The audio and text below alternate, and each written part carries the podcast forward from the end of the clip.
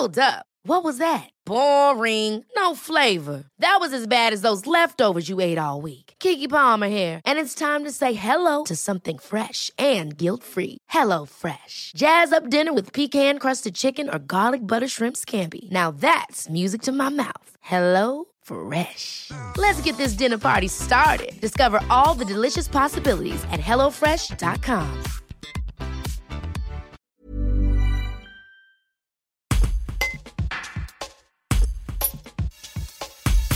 Ce coup de téléphone reçu le 21 mars dernier restera à jamais gravé dans la mémoire du jeune papa. Benjamin Dier, 32 ans, était affairé dans leur nouvelle maison en travaux quand il a pris l'appel. Au bout du fil, la voix d'un homme qui lui annonce que sa femme et sa fille de 5 mois viennent d'être renversées par une voiture sur un trottoir. Le temps s'arrête pour le jeune homme qui rejoint les lieux en trombe. Un reportage de Vincent Bouvet-Gerbetaz. Alors moi j'étais ici là dans la nouvelle chambre en train de construire le dressing euh, avec mon père et euh, je savais qu'elle devait passer donc à un moment j'entends le téléphone où euh, euh, bah, je me dis simplement qu'elle cherchait à m'appeler pour dire est-ce qu'il faut que je ramène du pain ou quoi que ce soit.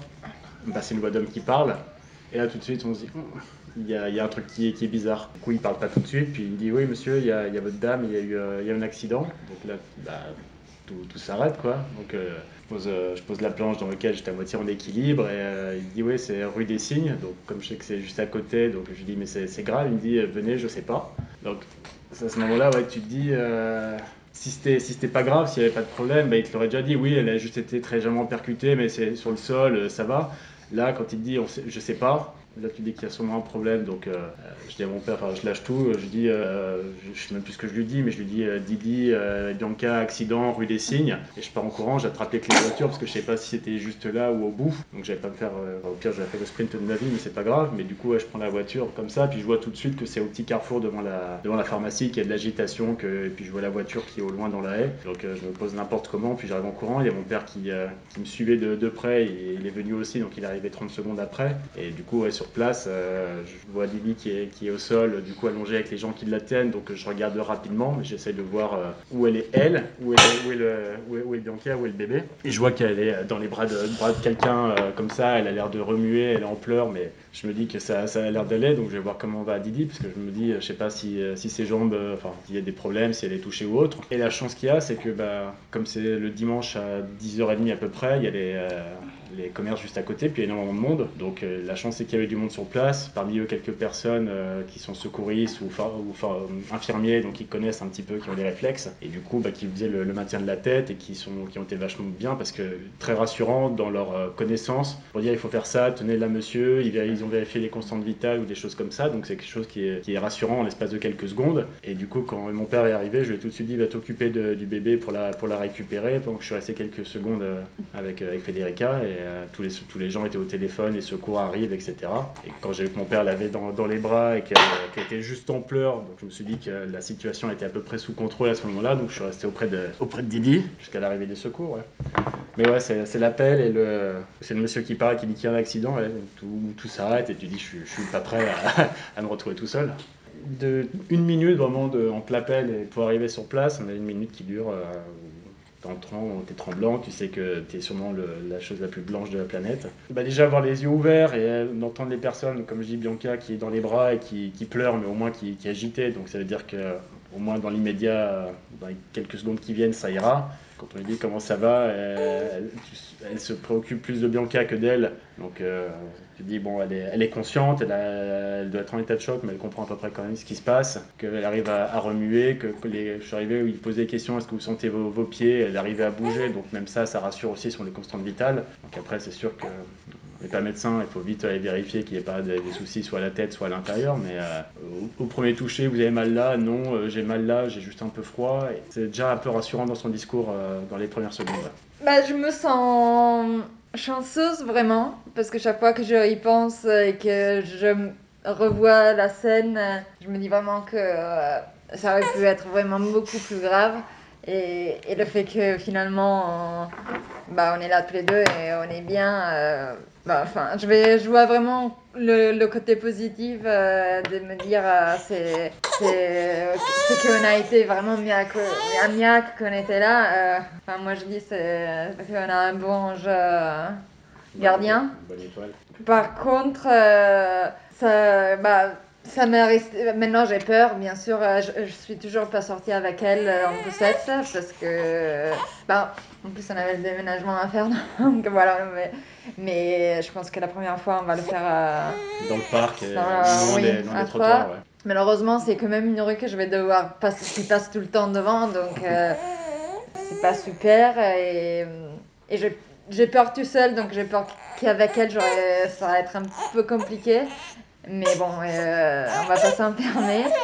Et par contre, je pense vraiment que euh, ce qu'on veut, c'est voir si c'est possible de faire quelque chose parce que apparemment, même pendant l'accident, j'entendais les gens dire oui, mais c'est pas la première fois, c'est euh, vraiment dangereux ici. Et c'est vrai que on voit des deux d'âne de partout, euh, où parfois c'est pas si utile. Et... Il y aurait plus de complications, j'en voudrais à la terre entière et surtout à ces personnes.